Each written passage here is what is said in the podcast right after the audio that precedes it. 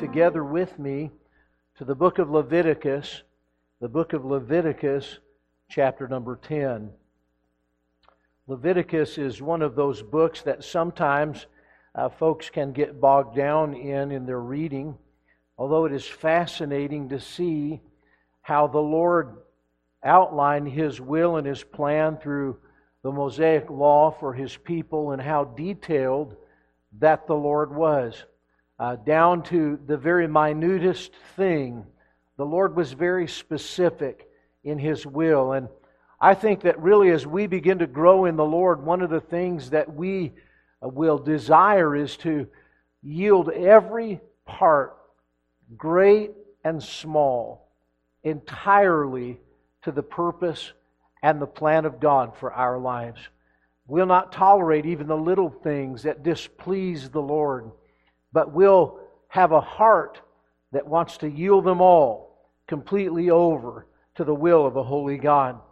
And today in Leviticus chapter number 10, I want to read of an epic event in the history of God's chosen people that has great implications for each and every one of us today. And in Leviticus 10, we begin in verse number 1. Here the Bible says, And Nadab and Abihu, the sons of Aaron, took either of them his censer and put fire therein and put incense thereon, and offered strange fire before the Lord, which he commanded them not.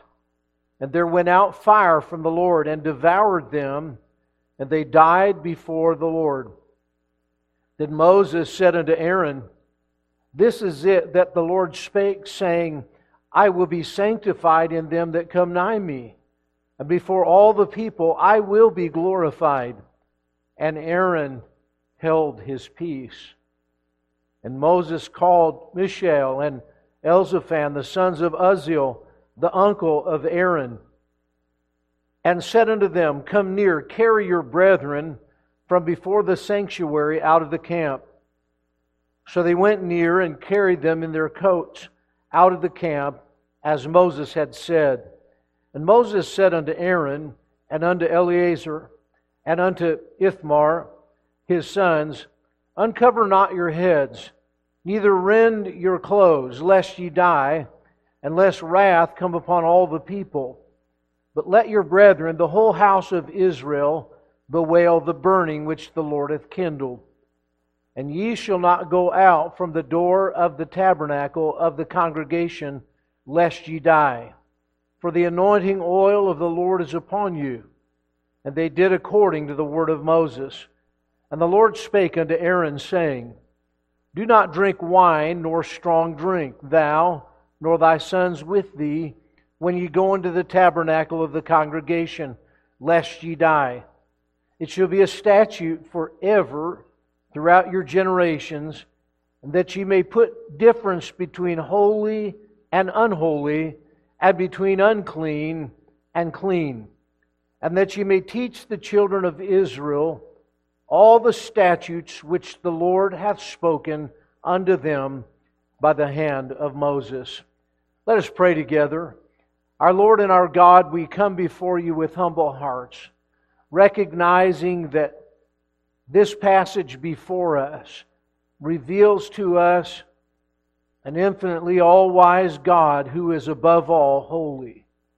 Lord, as we consider this truth, I pray that we might be possessed of that reality and that, God, we may not simply be hearers of the word, but, Lord, help us then to appropriate this truth into our everyday lives. Fill me with thy Holy Spirit, I pray, and use me in the wonderful name of Jesus. Amen. I believe that often when we read the Word of God, there are events that cause us to wonder. When the Lord dealt harshly with the sons of Aaron, Nadab and Abihu, I have no doubt that there were those in the congregation of Israel that perhaps reasoned in their hearts that they really hadn't done anything that was worthy of death. And Why then should the Lord deal so harshly with his servants? But I believe that when we look beyond the surface, we begin to see God's holy purpose in having dealt with them as such. And I believe that we have to consider the fact that God is above all holy. He desires holiness in His people and has admonished us according uh, to His holy plan in every dispensation of time. And I believe that we need to consider the message here concerning the strange fire that was offered upon the altar of God. So today I have prepared a message entitled Strange Fire. Strange Fire. I believe that what we need to do is recognize that the Word of God uh, is a book that was written in dispensations of biblical time. God's dealing with His people in different ways and in different times. And in this particular time, God was dealing with His people. And we know that uh, this was in the time of their wilderness wandering, and the tabernacle had been built, and now they had instituted worship. And, and now, on this particular day in the history of Israel, worship had just begun in the tabernacle only eight days prior. So everything was still somewhat new. But what we find is that on the seventh day, the Bible reveals to us in chapter number 9 that the Lord manifested himself in great power and in great glory.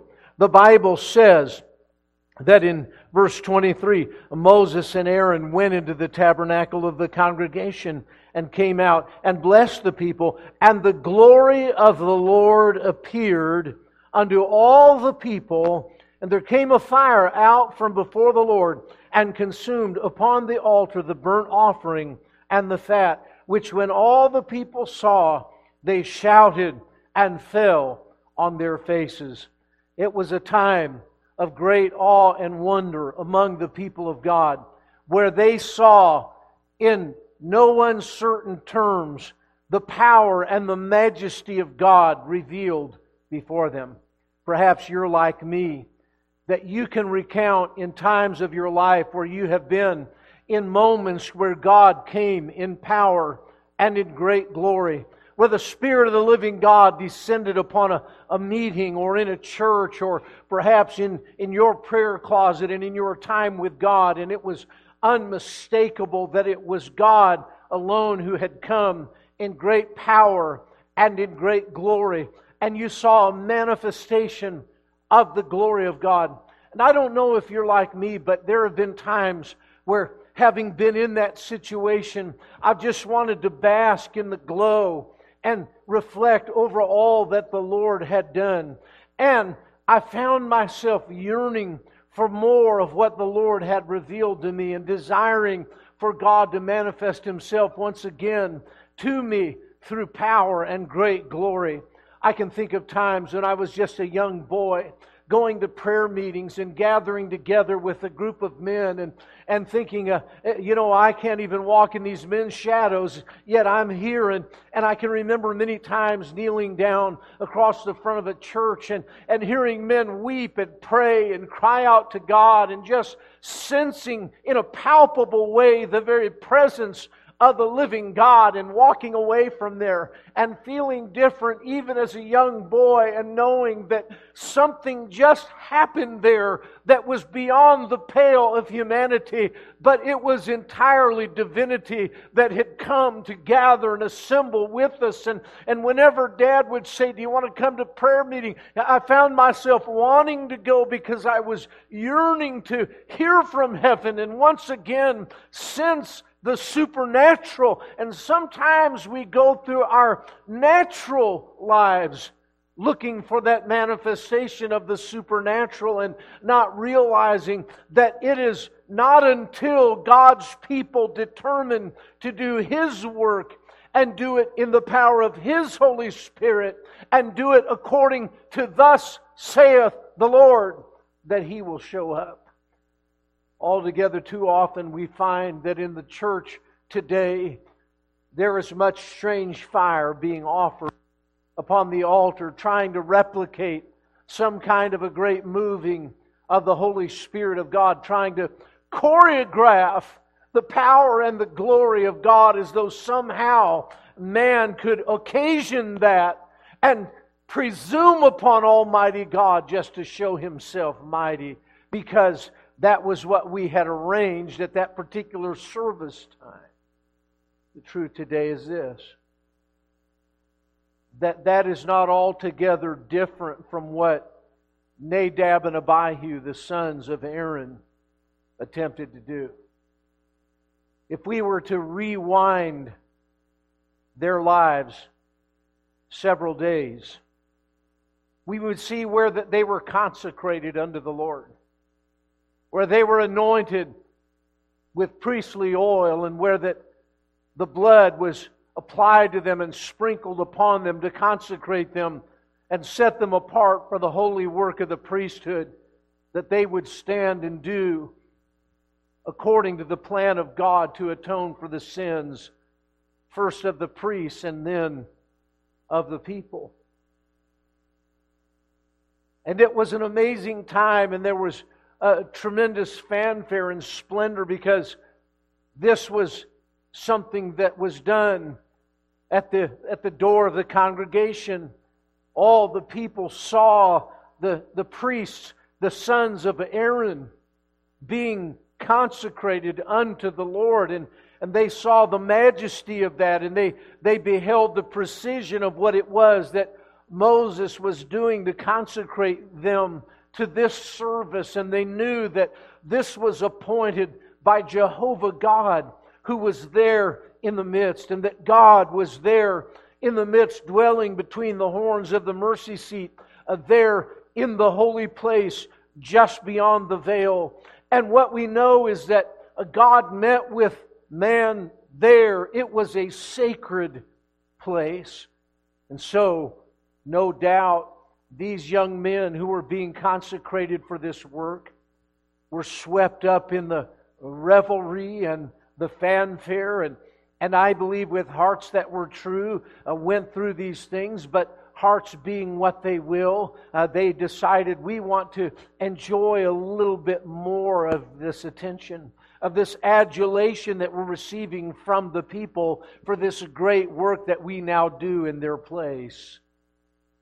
They wanted once again to see a mighty moving and somehow be a part of that. And so rather than doing things God's way, they, they took matters into their own hands and they began to try to do things in the way that they thought it should be done. And it wasn't as if they were going out and they were uh, somehow stealing of the sacrifice animals. That wasn't taking place as in other times in this nation's history. It wasn't that they were offering sick animals and blind animals unto the Lord. That wasn't it. It wasn't that they were committing uh, sins outlined in what God had given on Mount Sinai unto Moses when he wrote on the tablets of stone. That wasn't the case really at all. In fact, uh, they were just one more time going about their priestly duties, but not in the time and not in the place and not after the manner that God had appointed. And it displeased the holy God. And so we notice first of all, ambitious sons. We notice there were ambitious sons. Nadab and Abihu had begun their priestly duties with a great manifestation of the glory of God. And, you know, as they began in chapter 10 to kindle the fire in the censers and to offer an oblation to the Lord of incense, that would be a sweet smelling savor unto the Lord. It was something that a priest would do. It was something that they would normally, in the course of their duties, have done. But what we find is the way that they did this displeased the Lord because the Lord Himself the Bible declares to us, had kindled the fire upon the altar. It was the responsibility of that priestly tribe to keep the fires of God burning upon the altar and not to take and try to start another fire with which to offer sacrifices unto the Lord. But the, the Bible reveals to us that, that Nadab and Abihu were, were wrong in the respect that they had, they had kindled their own fire and they had taken a fire that was not started by God and they put it within their own censers. And I believe that today there are many that are trying to orchestrate and they're trying to choreograph and they're trying to uh, somehow create an emotional environment whereby that the power and glory of God may be manifested when in reality what is taking place there is they're offering strange fire upon the altar of God. It's not something that was kindled by God. It was something that was pre-planned by mankind. Now, folks, every time I come to church, it's my prayer and my desire that we would see a manifestation of the power and glory of God. But that doesn't come simply because I have prepared a sermon or because I have uh, prepared to sing certain songs or the choir has sung beautifully or because people have uh, stood in the congregation of the Lord and, and, and wave their hands or said amen a certain way. It only comes at the pleasure of Almighty God who comes at a time when God's people are offering sacrifices in God's way and are endeavoring in every way to live a life that is well pleasing to the Lord. You see, uh, they were wrong in the manner in which they sacrificed, as it was not the fire of God. And my friends, today we have, ta- we have seen a movement of this postmodern church take that which was kindled on the altars of the world. We have taken the world's way of doing things, and in particular music, and we have co opted the world's fires and we have put it in a censer that should be consecrated unto the Lord and thinking that somehow that's going to uh, be a sweet smelling savor in the nostrils of God. And we try to offer that which is worldly unto that which is divine. And my friends, the Lord is not entreated of us at all as we take that which is unholy and try to think that somehow God will reveal himself in power and glory through the unholy. They were wrong in the, in the timing as the ritual offering for the day had already been made. You see, what they were doing had already been done earlier in the day. This was not the time of that ritual offering. It had already been accomplished. But in self will, they decided, let's go ahead and we'll do it again. And maybe if we do this again and, and we have uh, the, the fire and the, and the, the savory uh, offering offered to the Lord, that we'll see the Lord come in fire again. That we'll see the, the people fall on their faces again in awe and wonder. And we get to be a part of that. And maybe we can kind of share in some of the adulation of that. And so uh, they offered something that had already been offered to the Lord, it was not the time. Let me say this to you that there are many churches today that will somehow try to tell you that if you've committed sin, that there is penance that you have to make. And the reality is, there was already a sacrifice made. It doesn't need to be made again. The sacrifice at Calvary was made once for all, and according to Hebrews, that it perfects them forever which believe. And so, listen, it's, it's not time at all for us to take matters into our own hands, particularly as it relates to those things that point to the sacrifice of Calvary as the offerings and sacrifices in the tabernacle did. And what we also need to understand is that it's not up to us to just decide that, hey, I'm going to do this and impose my will upon God and His work and His people and somehow think that by me deciding that this would be a good time for God to show up, that He is honor bound to do so. I want to just simply say to you, I believe that the Lord uh, says in, in Matthew chapter 18 and verse 23 that where two or more gathered together in my name, there am I in the midst of them. And you know, that, that's a, uh, something that's profoundly wonderful in this economy in this dispensation of God's time in dealing with people. But before the Lord communed with Moses in a cloud, before uh, the, the Lord was entreated as he met with God's people, or, or, or the high priest that entered on the Day of Atonement into the holy place there and offered the sacrifice upon the mercy seat unto the Lord and applied the blood to the horns of the mercy seat and poured out the sacrifice there. And my friends, I want you to understand that it's not just up to us to say, okay, God, we want you to show up right now. We want you to bless our plans. What we as a people need to do is come to the place where we get on God's program instead of putting God on our program, somehow presuming upon God to bless our self made efforts and plans. And the truth is, they were wrong concerning the timing, but they were wrong concerning the place where they offered the offering. For the Bible reveals to us in chapter 16 that Moses gave an admonition unto Aaron. And there in verse 1, we see that the Lord spake unto Moses after the death of the two sons of Aaron when they offered before the Lord and died. And the Lord said unto Moses, Speak unto Aaron thy brother that he brother that he come not at all times into the holy place within the veil before the mercy seat which is upon the ark, that he die not. For I will appear in the cloud upon the mercy seat.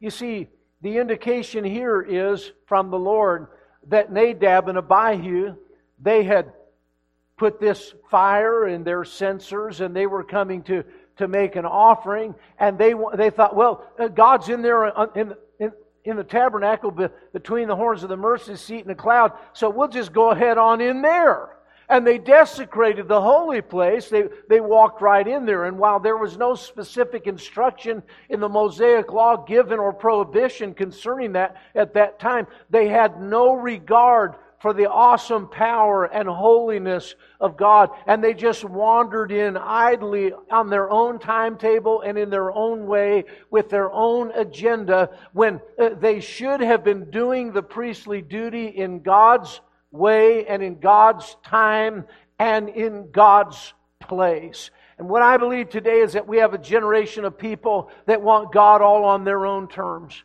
We want, we want God to uh, just say, well, you know, we're going to go ahead and give you several options with which to serve the Lord rather than having you inconvenience your lives at all and, and come on the Lord's day. We'll have five services on another day uh, so that you can get a little God into your life, just not when God uh, really hallowed his day.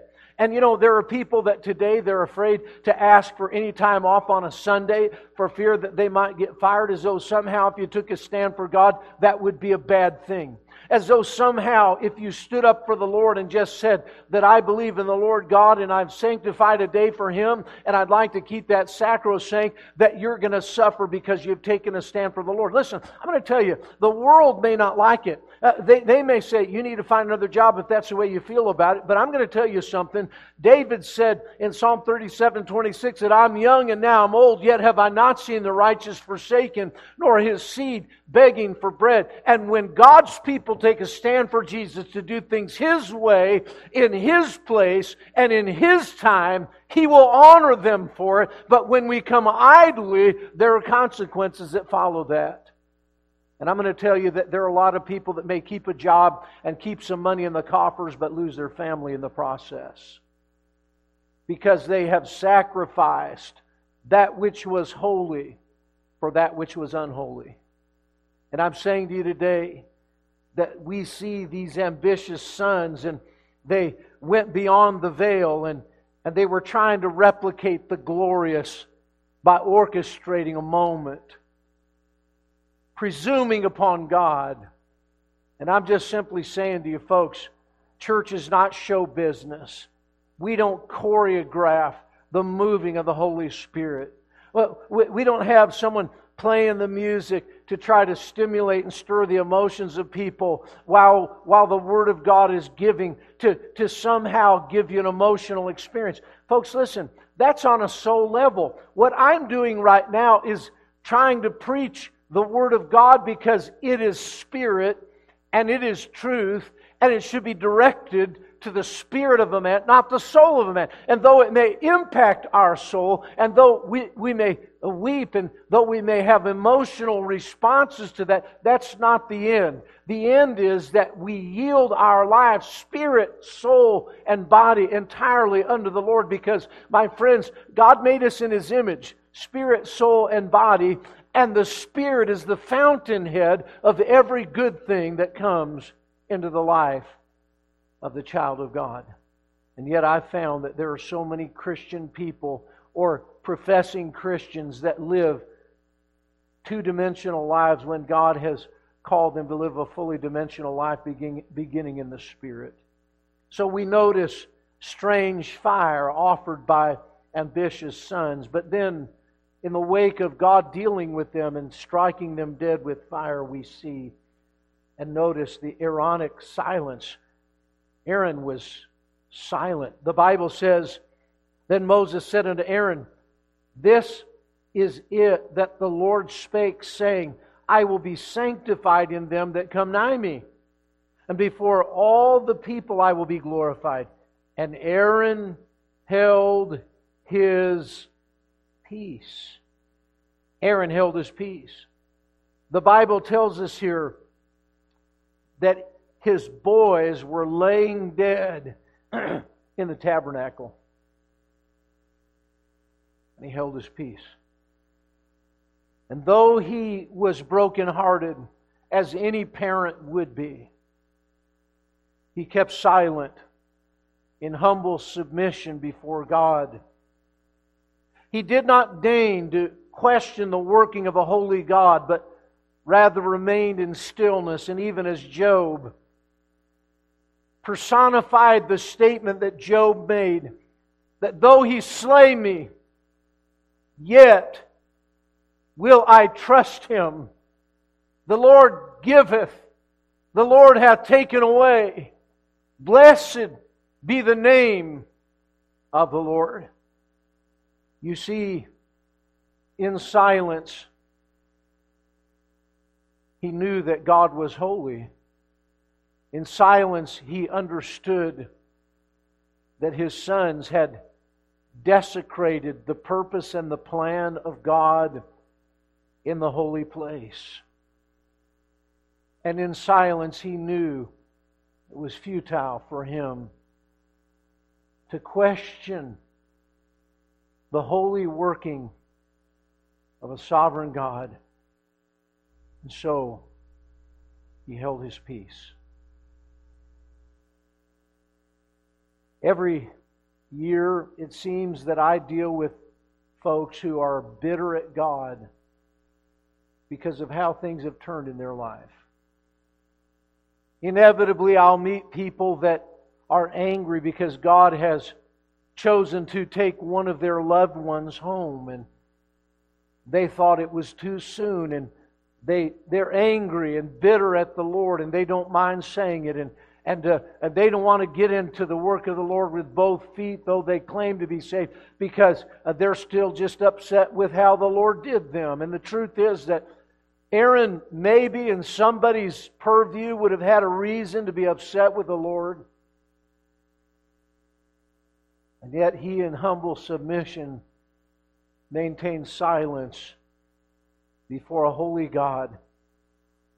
And although it was grievous to him, he accepted the working of Almighty God.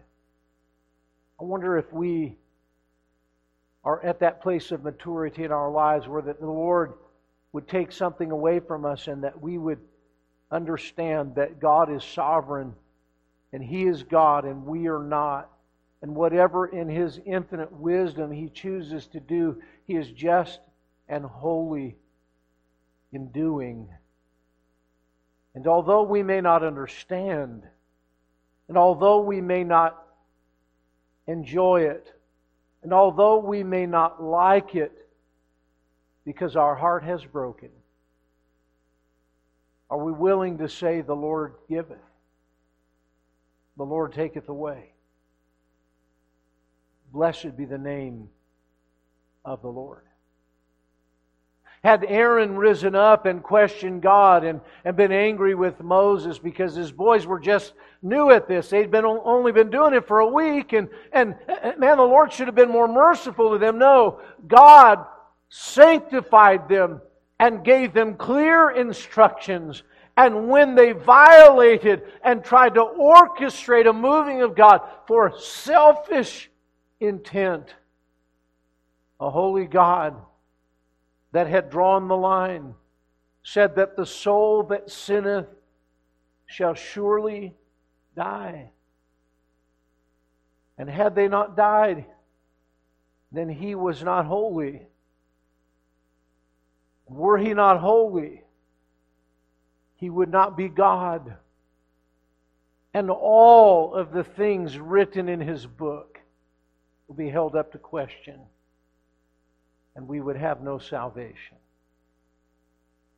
And so we notice these ambitious sons and this Aaronic silence, but as we continue in the Word, we see agreement shown.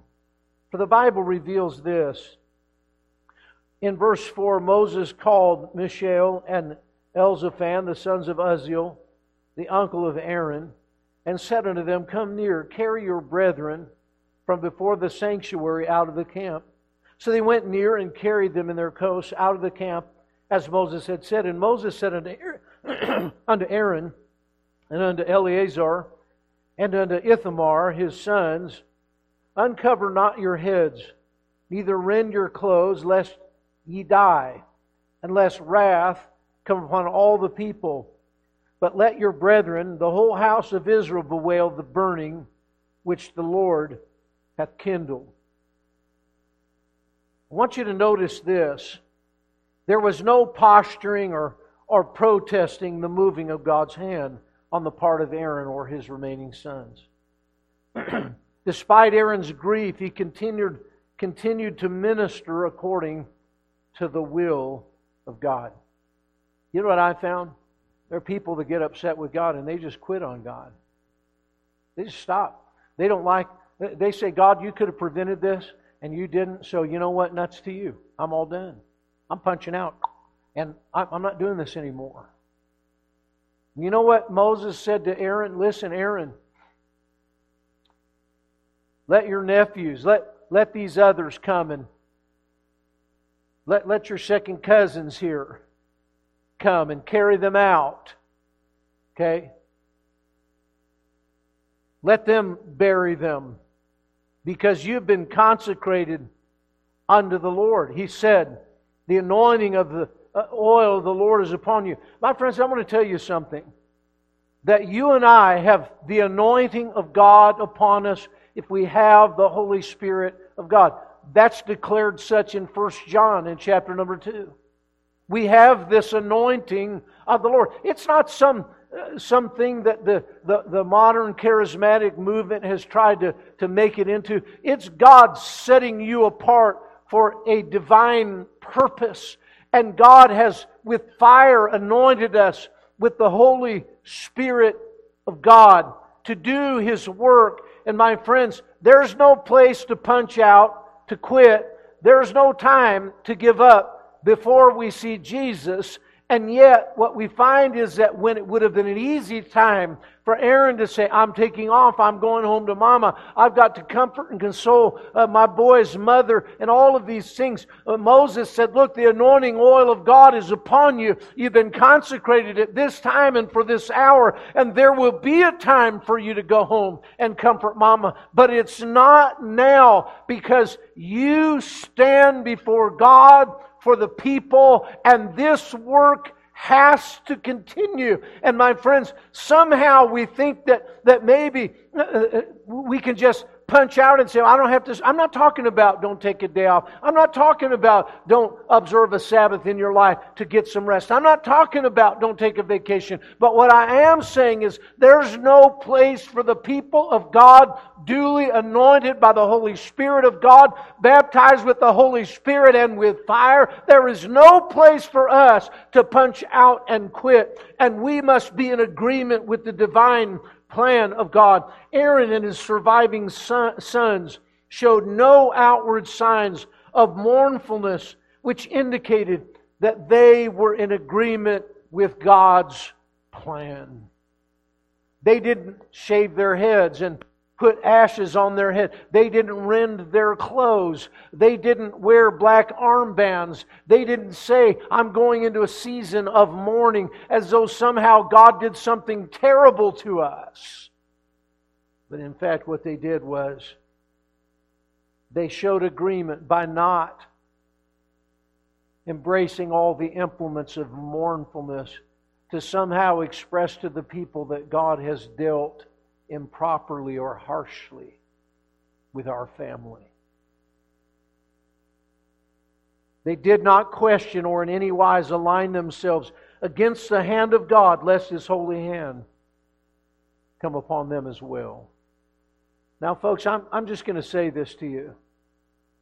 Somebody is seated out there today and thinking, boy, has the pastor become a legalist? Is, is he trying to uh, you know, dangle our feet out over the portals of hell and, and uh, you know, scare the devil out of us somehow? Is, is he trying to uh, use uh, the, the, the law of Moses to keep us serving? No, I want to just say something to you about that. You're looking at the last guy in the world that's going to put you under the law. You're looking at the last guy in the world that's going to try to guilt trip you into serving God. But I hope you're looking at, at a man here today that recognizes that God is above all holy. And we're not. Now, the Bible says, As he which hath called you is holy, so be ye holy in all manner of conversation. There was no dispensation of time, not in this church age or this dispensation of grace, where that God said, Listen, Go ahead and do whatever you want because I'm no longer holy and I no longer have a holy expectation of my people because you're not under the law anymore. You know, I, for one, believe that the grace of God and His love is a more dynamic and prolific force in the lives of God's people than the law of Moses could ever prove to be. And we've got to be convinced of the fact that only a holy God could save an unholy people. That's why Jesus had to come to this earth. And the reality is that the reason why Jesus came, people we ask people, why did Jesus come to earth? Well, to, to be crucified for all the world so that we might be saved. And that is a true statement. But the Bible reveals in summation what that really meant.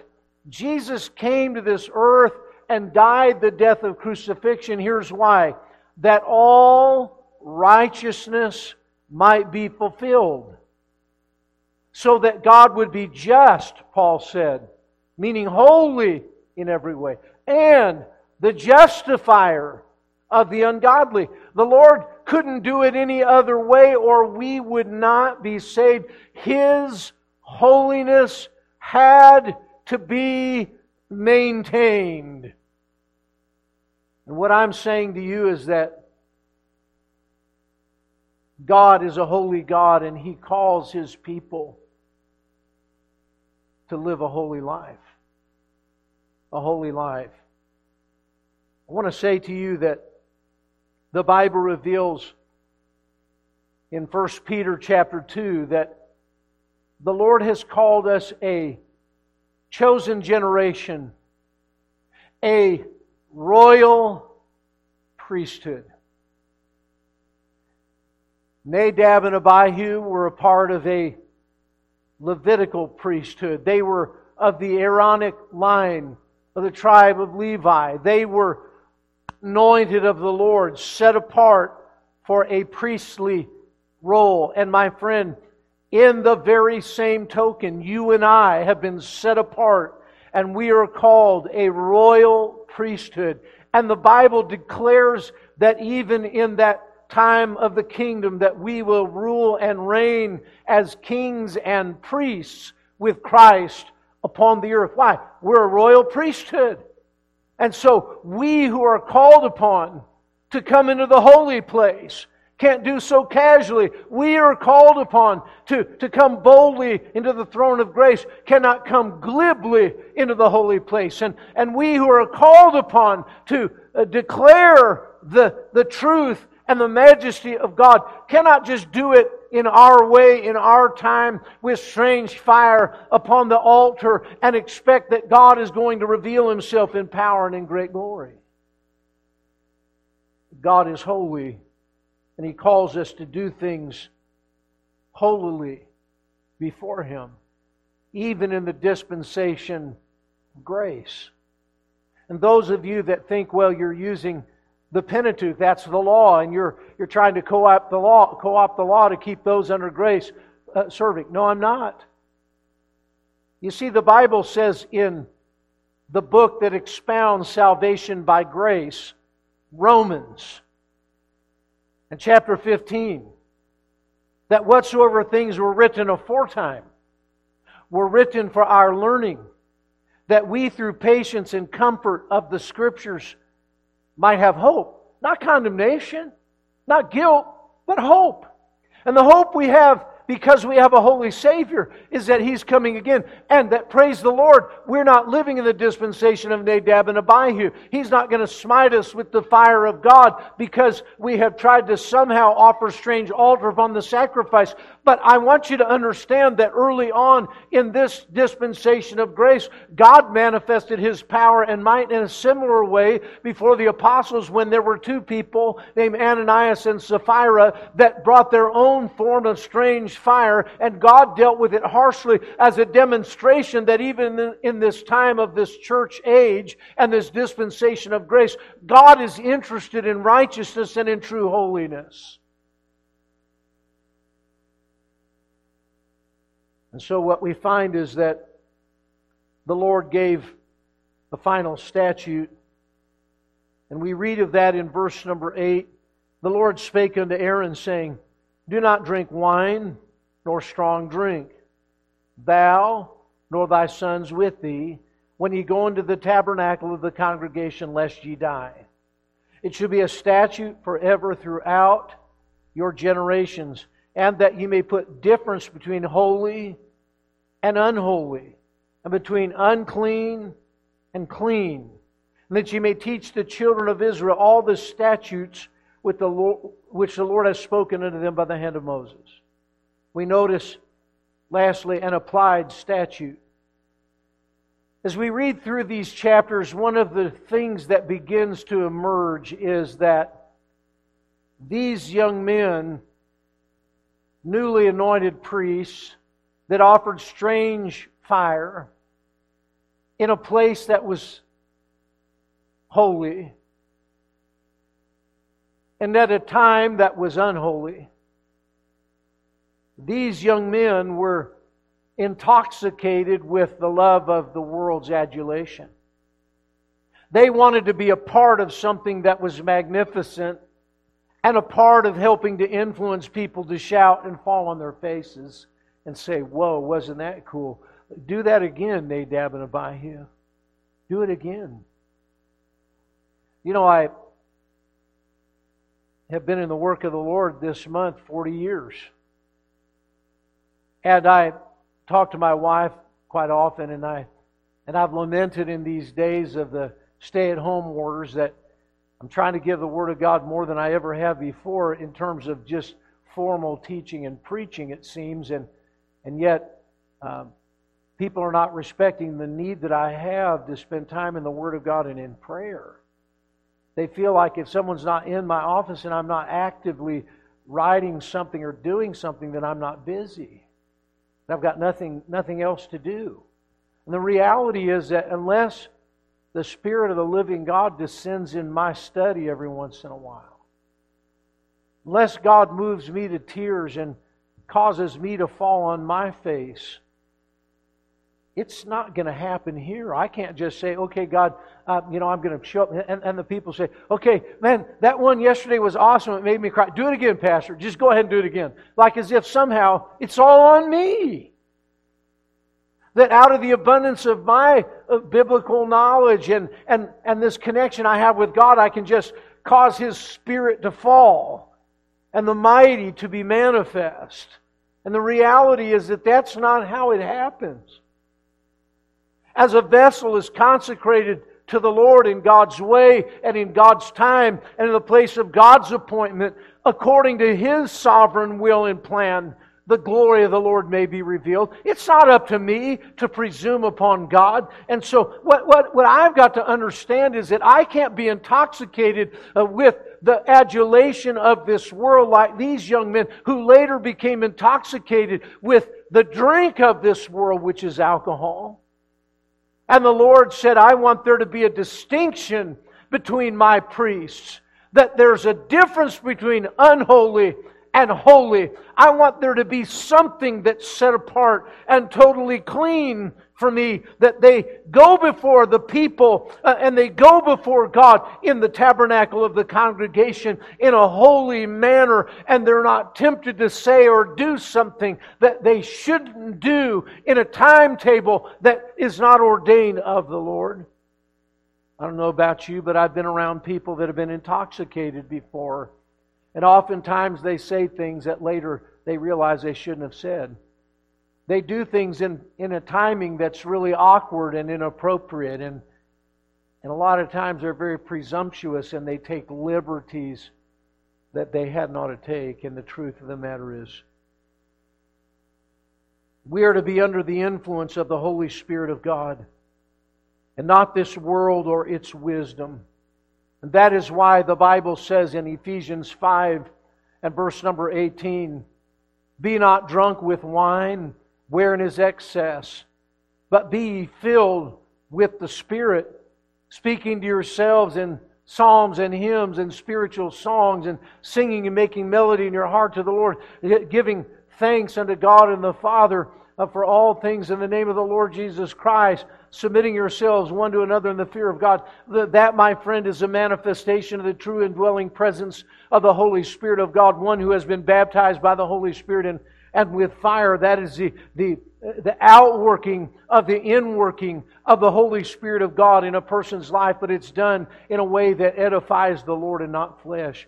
It's done in a way that's under the control of the Holy Spirit of God and not any worldly influence.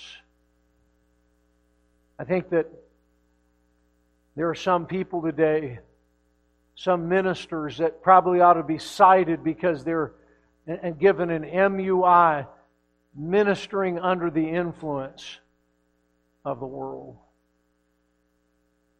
I believe today that there is to be a holiness which with with which the work of God is conducted, and it should be evident. I don't think that's that I personify that in every way. Years ago, I heard a sermon by Pastor Lester Roloff, who had the, the Roloff homes in Corpus Christi, Texas. And he was a man that walked with God. He uh, was an amazing preacher filled with the Holy Spirit of God. And one night in a message, he said that sometimes I preach a, a message that's harder than I have the ability to live. But God knows in my heart I want to. And the truth is that I believe that those who have a passion in their heart to do things God's way. God will give His sufficiency and His enablement to. But there are far too many people today that are driven by the affection of the world and the approval of man to the extent that they're intoxicated with it. And it becomes the very thing that governs their choices. And when it does, we cease to be holy. One of the things that I often am struck with as I study the life of John the Baptist is, of course, the fact that Jesus said that of men born of woman, there is none risen greater than John the Baptist. Imagine that Jesus himself said that here's the greatest man that's ever been born, other than Jesus. Greatest man ever. And one of the things that we find unique about him that the, the angel revealed was that he would drink neither wine nor strong drink. He would have a Nazarite vow upon him. And that vow was so strong upon them that they not only did not drink wine or strong drink, anything that was alcoholic, but they didn't even eat grapes. They wanted to stay so far away from the things of the world that they didn't even want to meddle with the derivation of sin. They wanted, in the minutest detail, to be holy.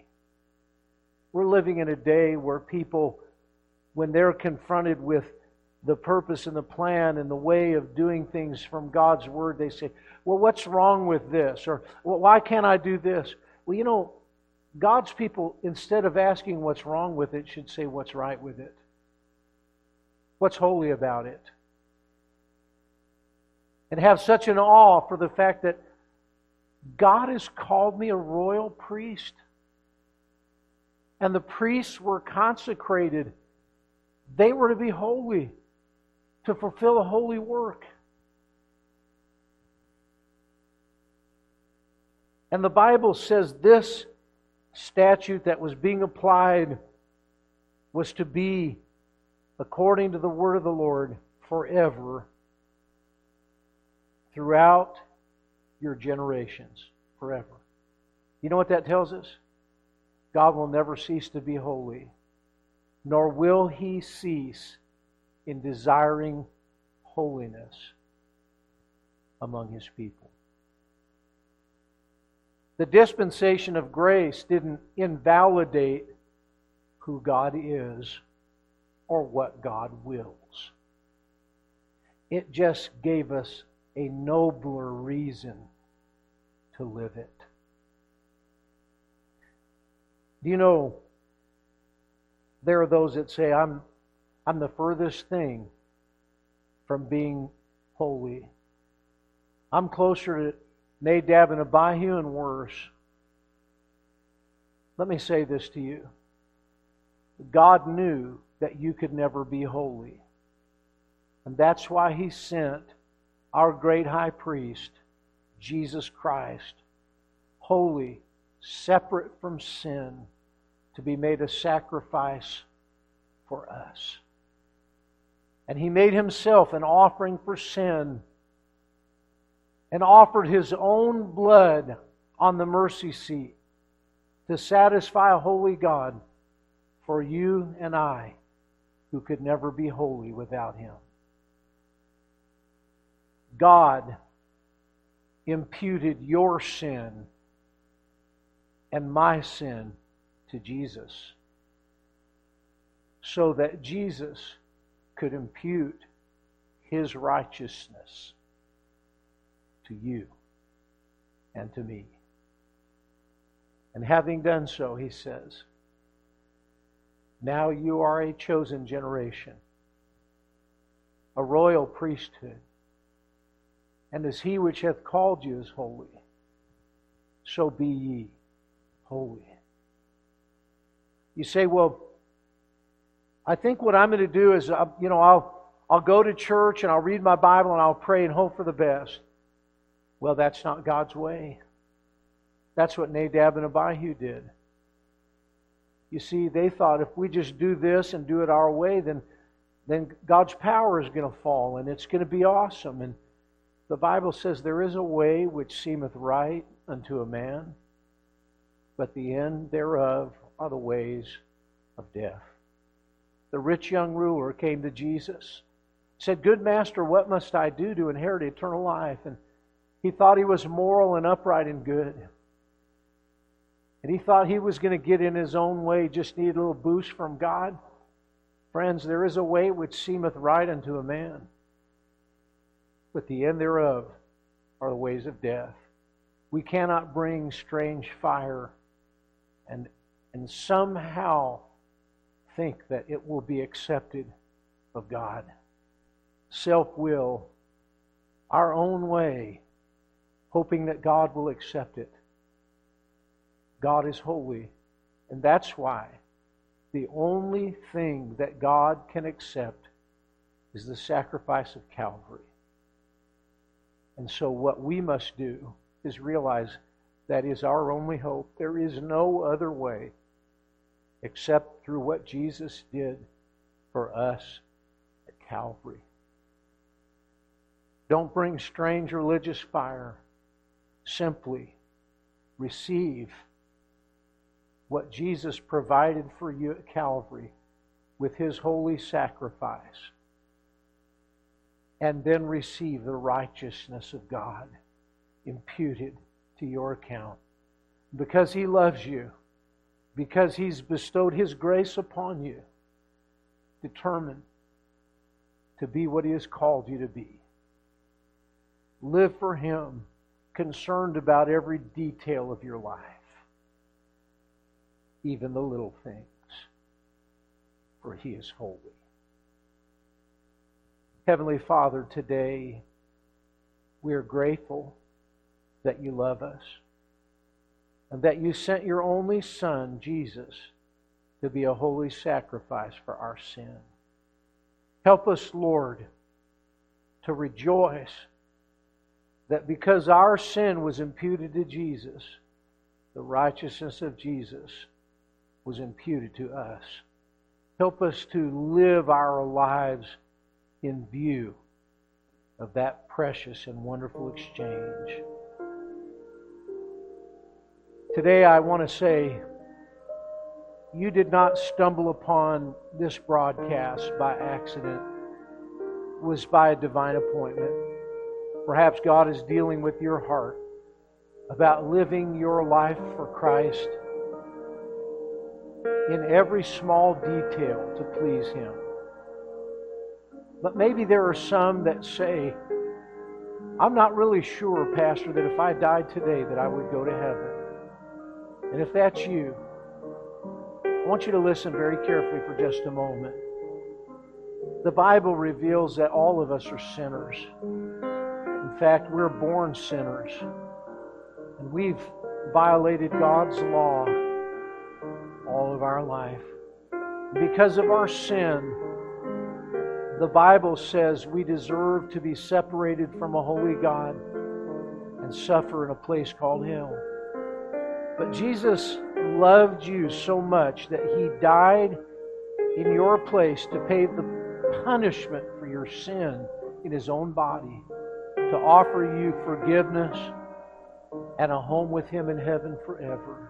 If you would simply believe that that sacrifice he made at Calvary and his death for you and his resurrection to offer you life is all the only way to heaven. If you believe that today, he wants you to ask him for that gift to receive it, believing. And he's promised that if you would, that you would be saved forever. And I don't know about you.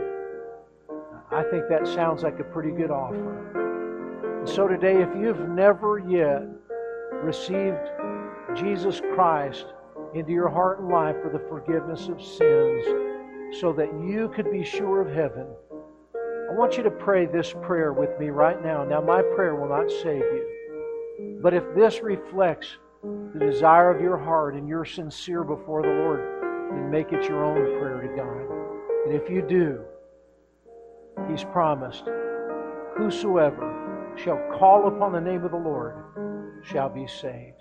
Would you pray something like this? Dear Lord, I admit that I'm a sinner, that I cannot change my sinful condition. I now invite Jesus into my heart and into my life to forgive me of all of my sin and to save me so that I may spend forever in heaven with Him. I'm now trusting Jesus and Jesus only to save me and to take me to heaven. Thank you for dying on the cross for me. Enable me to live for Thee. For this I pray in the wonderful name of Jesus. Amen. I tell you this morning that if you just prayed that prayer on the authority of God's Word, you're saved on your way to heaven.